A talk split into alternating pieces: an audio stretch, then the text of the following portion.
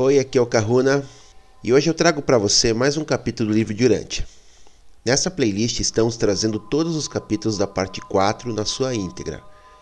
Meu objetivo é que você possa fazer suas avaliações e comparações com outras histórias sobre o Cristo na Terra, que possa também ter uma outra versão. Lembrando que é um livro manipulado, assim como a Bíblia, e falo isso pelo fato de ter sido canalizado, não questionando nunca a boa fé dos médiuns canalizadores ou até da fundação que administra e que trouxe esse livro em 1950, mas questionando sempre os seres que trazem a informação, pois é sabido que existe censura e controle no mundo espiritual. Meu objetivo não é transformar você em um religioso ou mesmo em cristão. Meu objetivo é justamente reconectar você com seu tecido de consciência, trazer lembranças e memórias que possam te auxiliar na libertação dos implantes do cristianismo, de Avé, de Jeová, entre outros implantes. Sou terapeuta, atendo presencialmente aqui em Curitiba e à distância no mundo inteiro, e desenvolvi um método que, através da apometria, cura estelar, magia, reintegração psicoespiritual, entre outras técnicas associadas à minha ancestralidade e conexões, que me permitem conectar com seu tecido de consciência e com isso removemos implantes, holografias e tudo aquilo que está controlando você possibilitando que você possa assumir o controle dessa e das outras experiências, pois para mim o tempo não existe e esse trabalho é realizado nesse universo que é você. Se quiser saber mais sobre o meu trabalho, me chame no WhatsApp que está disponível na descrição do vídeo. Contribua com o canal, todos os dados estão na descrição do vídeo. Toda ajuda sempre é bem-vinda e eu retribuo colocando você no meu roponopono de prosperidade e gratidão que faço sempre aos domingos. Sugestões, dicas de outros livros, perguntas que não façam parte do conteúdo do vídeo, passe um e-mail, sempre respondo e é mais uma forma de você estar entrando em contato comigo. Vamos ao vídeo de hoje. Documento 178 O último dia no acampamento. Jesus havia planejado passar nessa quinta-feira o seu último dia livre, como um filho divino encarnado na terra, com seus apóstolos e uns poucos discípulos leais e devotados. Logo após a hora do de jejum, nessa bela manhã, o mestre conduziu-os a um local retirado, a pouca distância acima do acampamento, e ali lhes ensinou muitas novas verdades. Embora Jesus tenha feito outros discursos aos apóstolos durante as primeiras horas da tarde naquele dia, essa conversa de antes do meio-dia de quinta-feira foi a sua fala de despedida aos vários grupos do acampamento, de apóstolos e de discípulos escolhidos, tanto judeus quanto gentios. Todos os doze estavam presentes, salvo Judas. Pedro e vários dos apóstolos notaram a ausência dele e alguns até pensaram que Jesus o tinha enviado à cidade para cuidar de alguma questão, provavelmente para acertar os detalhes da celebração vindoura da Páscoa.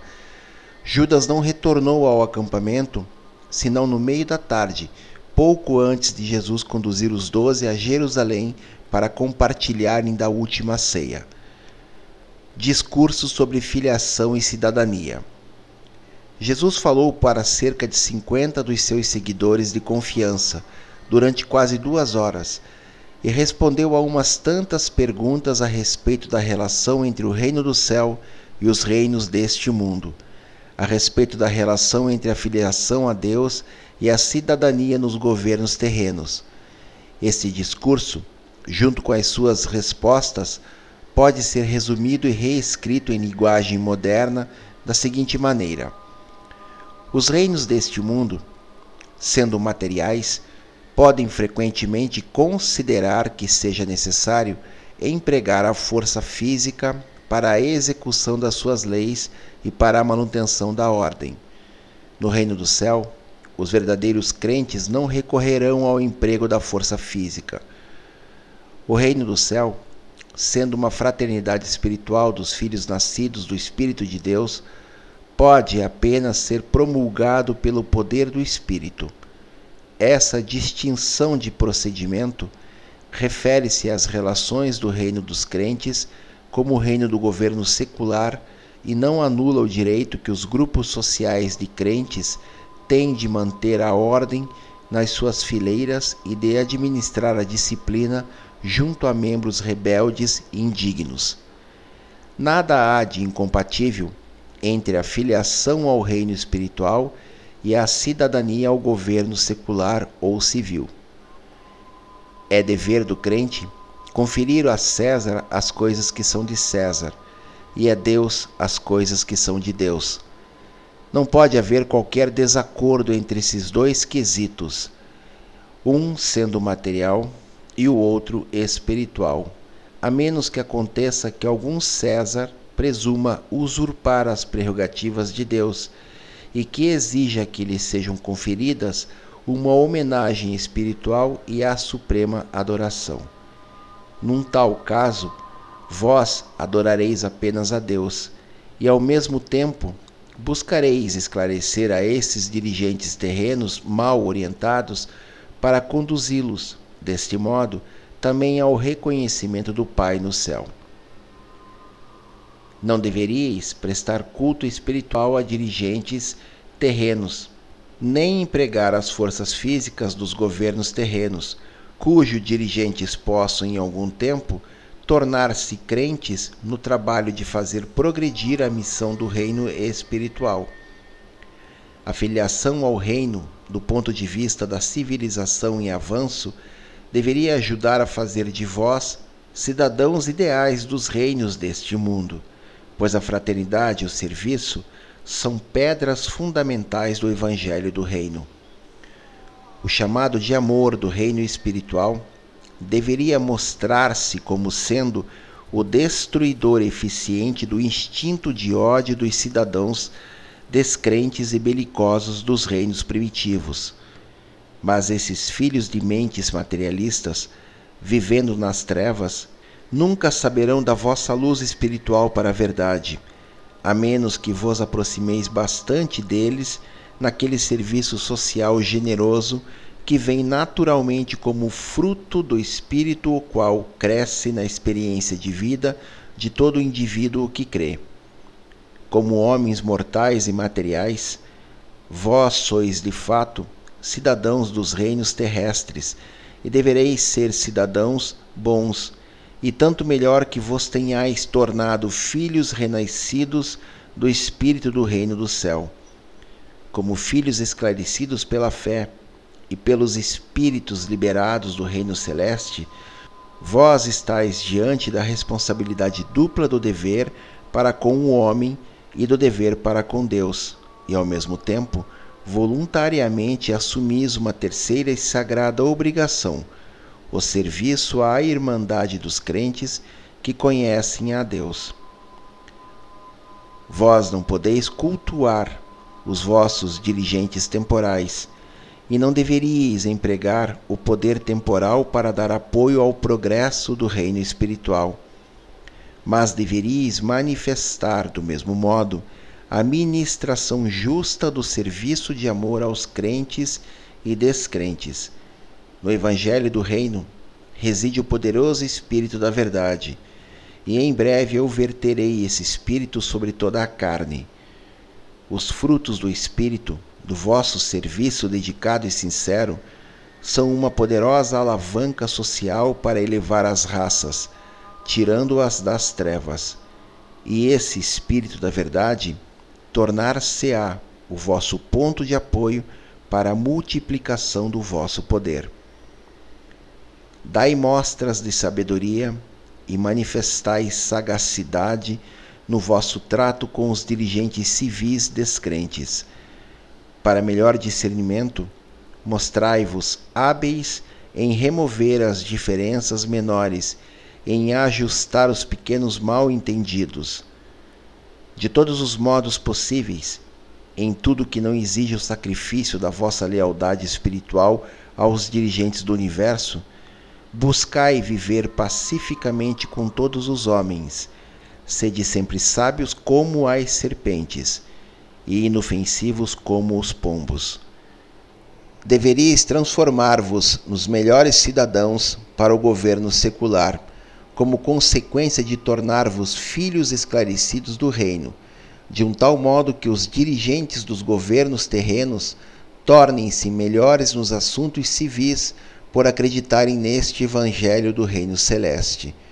A atitude do serviço desinteressado ao homem e a adoração inteligente a Deus deveriam fazer de todos os crentes do Reino melhores cidadãos deste mundo, enquanto a atitude de cidadania honesta e de devoção sincera ao próprio dever temporal deveriam ajudar a fazer desse cidadão um indivíduo mais facilmente alcançável pelo chamado do Espírito à filiação ao reino celeste. Se os dirigentes do governo terreno buscarem exercer a autoridade de ditadores religiosos, vós que credes neste Evangelho, não podereis esperar nada mais do que complicações, perseguição e mesmo a morte.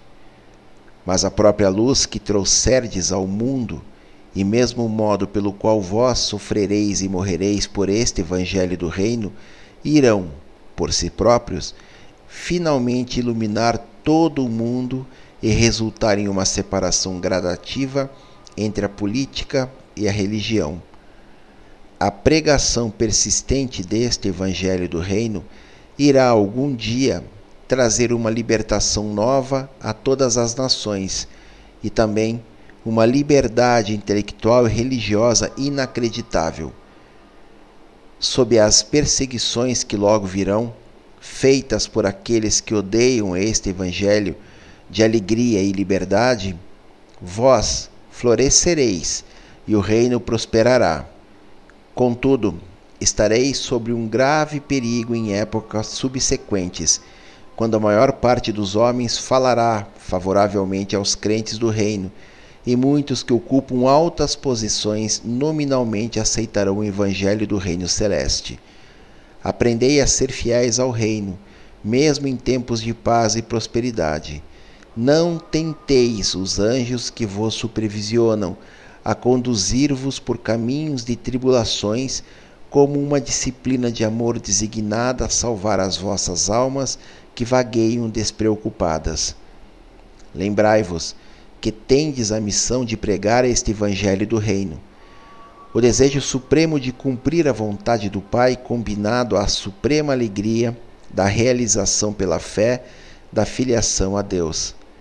E não deveis permitir que nenhuma coisa distraia a vossa devoção a esse dever Deixai que toda a humanidade se beneficie do transbordamento da vossa amorosa ministração espiritual, da comunhão intelectual esclarecedora e do serviço social que eleva. Mas não deveria ser permitido a nenhum desses trabalhos humanitários, nem a todos eles, tomar o lugar da proclamação do Evangelho. Essas ministrações poderosas são os subprodutos sociais das ministrações e transformações ainda mais poderosas e sublimes, formadas no coração do crente do reino pelo Espírito da Verdade vivo, pela compreensão e a realização pessoal de que a fé em um homem nascido do Espírito confere a garantia da fraternidade viva com o Deus eterno. Não deveis buscar promulgar a verdade nem estabelecer a retidão pelo poder dos governos civis ou pela aplicação das leis seculares. Vós podeis trabalhar sempre para persuadir as mentes dos homens, mas não deveis jamais ousar obrigá-los. Não vos deveis esquecer da grande lei da justiça humana que eu vos ensinei na forma positiva. Fazei aos homens aquilo que gostaríeis que os homens fizessem a vós.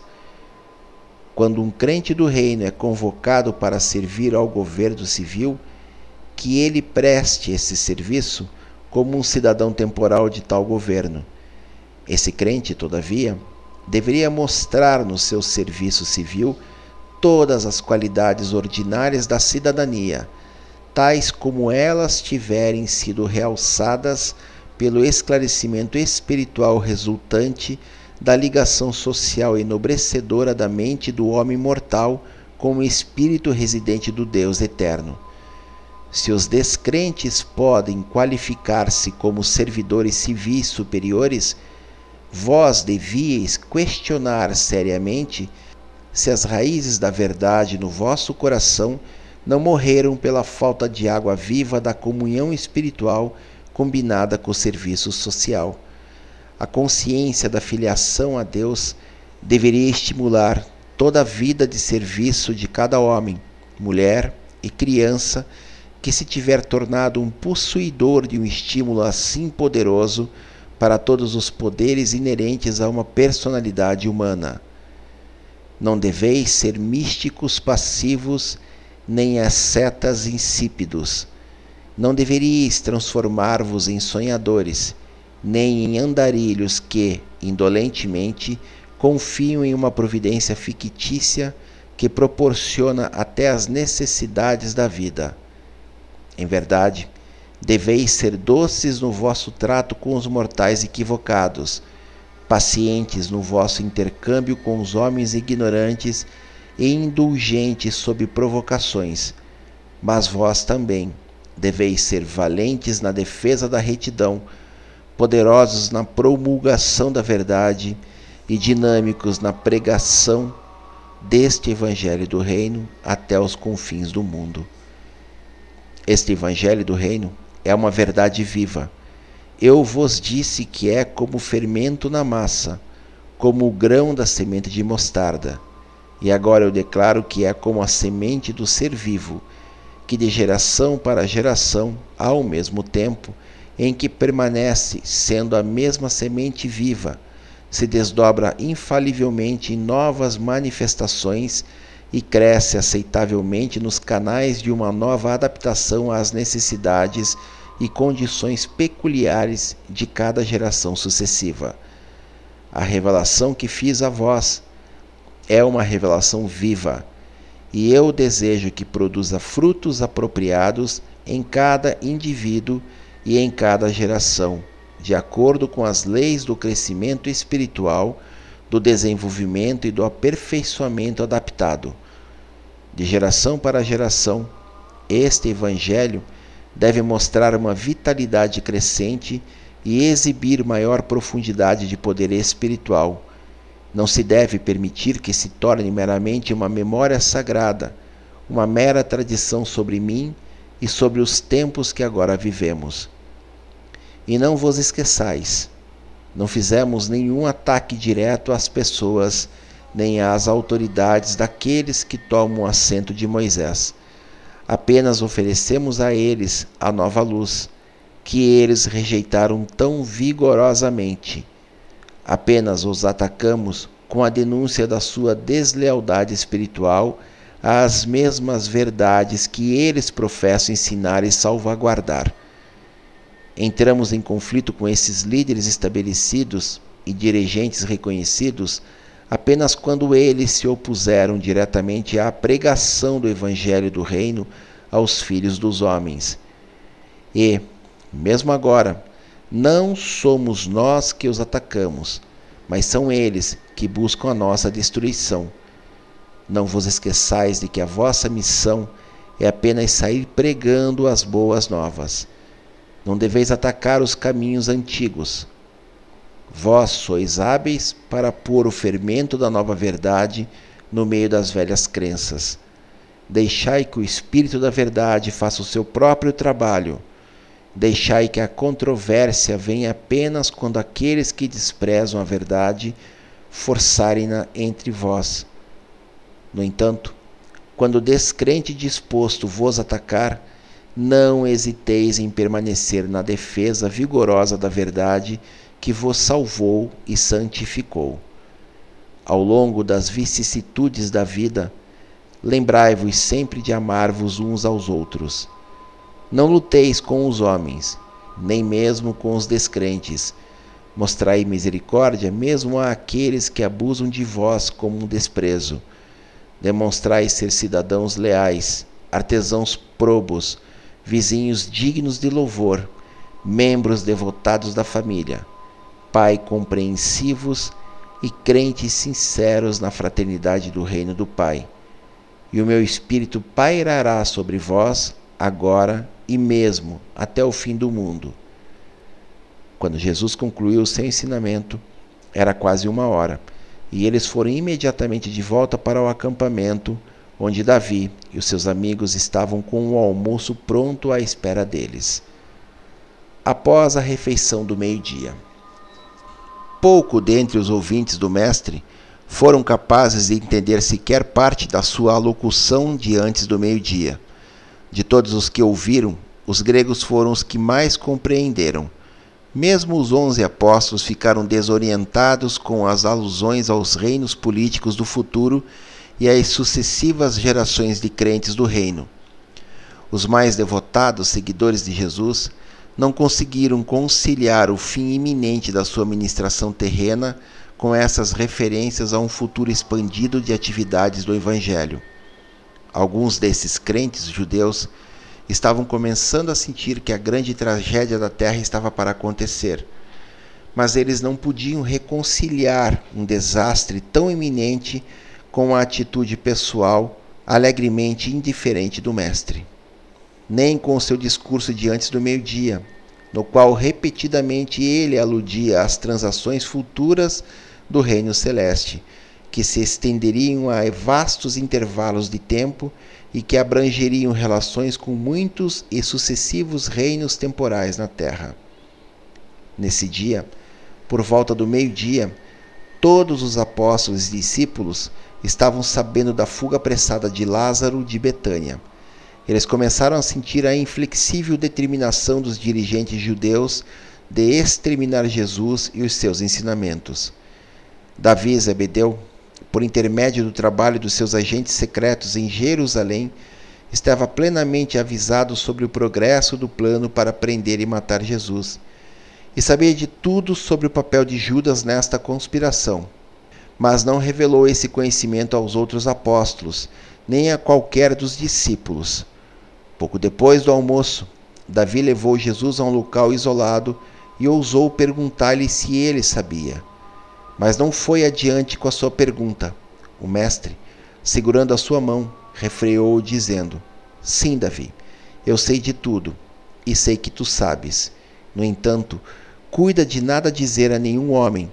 Apenas não duvides no teu próprio coração de que a vontade de Deus prevalecerá no fim. Essa conversa com Davi foi interrompida com a chegada de um mensageiro da Filadélfia, trazendo notícias de Abner, que, sabendo da conspiração para matar Jesus, perguntava se devia partir para Jerusalém. Esse corredor apressou-se a voltar para Filadélfia com esta mensagem para Abner: Continuai com o vosso trabalho. Se eu me separar de vós na carne, é apenas para que eu possa voltar em espírito. Eu não vos abandonarei, estarei convosco até o fim. Neste momento, Felipe veio ao mestre e perguntou: Mestre, vendo que a hora da Páscoa aproxima-se, onde desejarias que preparássemos o que há para comer? E quando ouviu a pergunta de Felipe, Jesus respondeu: Vai e traze Pedro e João. Então eu darei a todos vós as instruções a respeito da ceia que faremos juntos nesta noite. Quanto à Páscoa, deverás considerá-la depois que tivermos feito isso. Quando ouviu o mestre falar com Felipe sobre esses assuntos, Judas aproximou-se para poder ouvir a conversa deles. Mas Davi Zebedeu, que estava por perto, aproximou-se de Judas e entabulou uma conversa com ele, enquanto Felipe, Pedro e João foram para um lado a fim de conversar com o mestre. Disse Jesus aos três: Ide imediatamente a Jerusalém, e ao passardes pelo portão, ireis encontrar um homem que traz consigo um cântaro de água. Ele falará convosco, então vós o seguireis. Ele os levará a uma certa casa. Ide com ele e perguntai ao bom homem daquela casa: onde é a sala de hóspedes em que o mestre deve tomar a ceia com seus apóstolos? E após perguntado isso, esse dono da casa vos mostrará uma ampla sala no andar de cima, toda mobiliada e pronta para nós. Ao chegar à cidade, os apóstolos encontraram um homem com um cântaro de água perto do portão e seguiram-no até a casa de João Marcos, onde o pai do rapaz os recebeu e mostrou-lhes a sala no andar de cima pronta para a ceia. E tudo isso aconteceu em consequência de um entendimento ao qual chegaram o mestre e João Marcos durante a tarde do dia anterior, quando estiveram a sós nas colinas. Jesus queria estar certo de ter essa última refeição sem ser perturbado com os seus apóstolos. E acreditando que Judas poderia armar com os seus inimigos para levá-lo, se soubesse de antemão do local do encontro deles, então fez esse arranjo em segredo com João Marcos. Desse modo, Judas só ficou sabendo do local do encontro mais tarde, quando chegou lá em companhia de Jesus e dos outros apóstolos.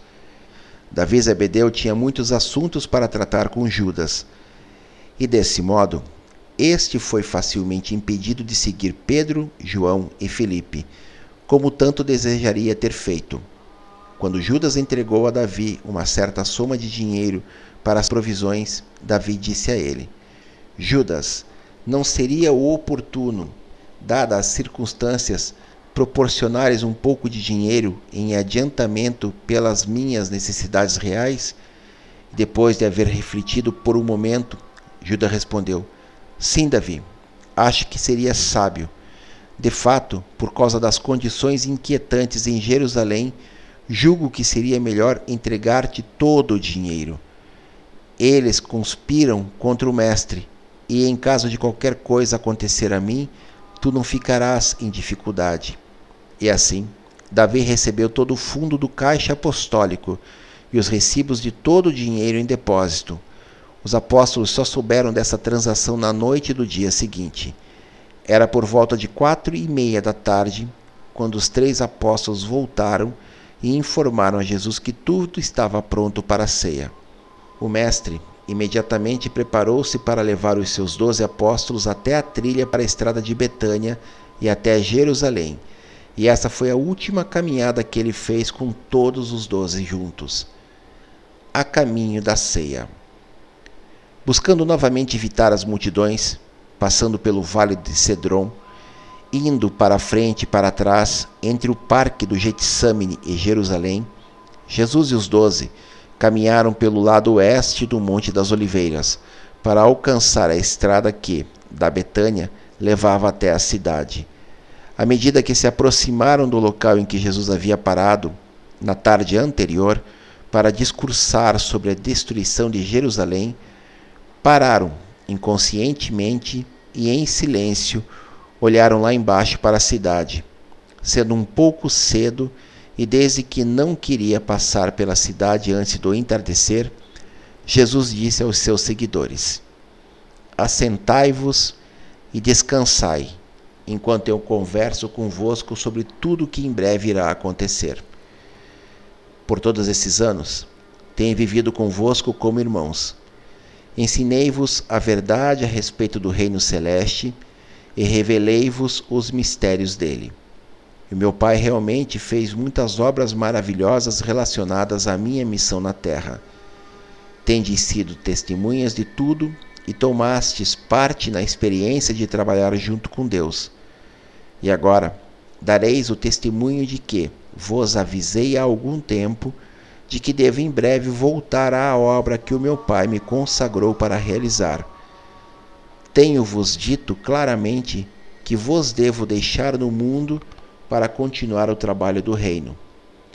Foi com esse propósito que me afastei convosco nas montanhas de Cafarnaum. A experiência que tivesses comigo, deveis agora estar prontos para compartilhar-a com outros. Como o Pai enviou-me a este mundo, e eu estou pronto para enviar-vos adiante, para que me representeis e termineis a obra iniciada por mim. Contemplai esta cidade com tristeza, pois ouvistes as minhas palavras contando sobre o fim de Jerusalém. E vos preveni de antemão, para que não pereçais na sua destruição, pois assim retardaríeis a proclamação do evangelho do reino. Do mesmo modo, eu vos previno para que tomeis o cuidado de não vos expor desnecessariamente ao perigo quando vierem buscar o filho do homem. Eu preciso ir, Mas vós devereis permanecer e dar testemunho deste Evangelho quando eu tiver ido. E do mesmo modo, instruí que Lázaro fugisse da ira dos homens, para que pudesse viver e tornar conhecida a glória de Deus. Se a vontade do Pai for que eu parta, nada do que podeis fazer frustrará o plano divino. Tomai cuidado convosco, para que eles não vos matem também que as vossas almas sejam valentes na defesa do Evangelho pelo poder do Espírito, mas não sejais levados a cometer tolices tentando defender o Filho do Homem. Não preciso de nenhuma defesa vindo da mão do homem.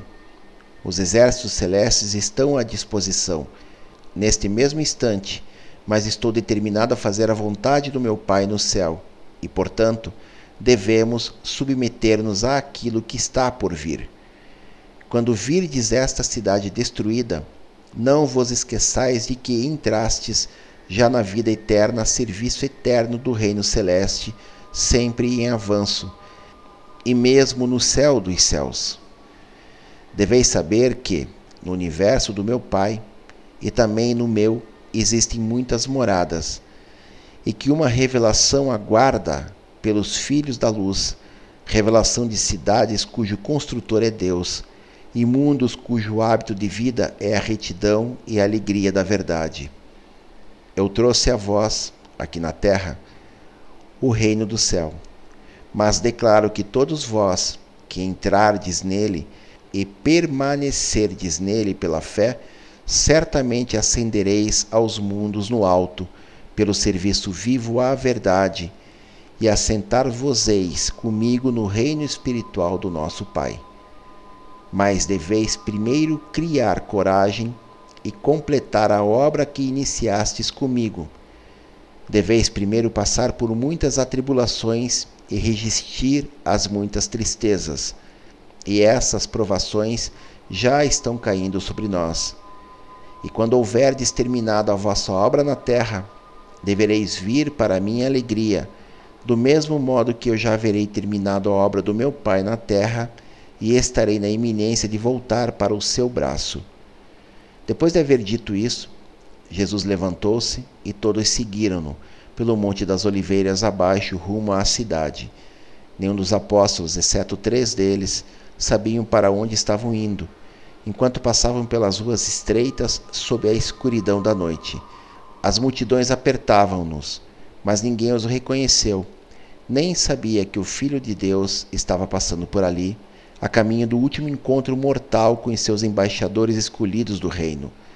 Nem os apóstolos sabiam que um dentre eles havia já abraçado uma conspiração para traiçoar o Mestre e que o entregaria nas mãos dos seus inimigos. João Marcos os havia acompanhado por todo o caminho até a cidade, e após haverem seguido o portão da cidade adentro, apressou-se por uma outra viela de modo que já estava esperando para dar-lhes as boas-vindas à casa do seu pai, quando eles lá chegavam. É isso, pessoal, mais um capítulo.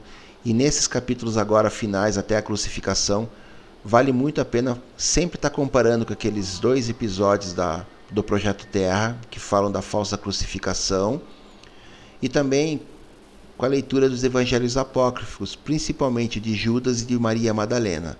Compartilhe os vídeos, se inscreva no canal, faça seus comentários, indiquem amigos, deixe um like. Mahalo no Iloa.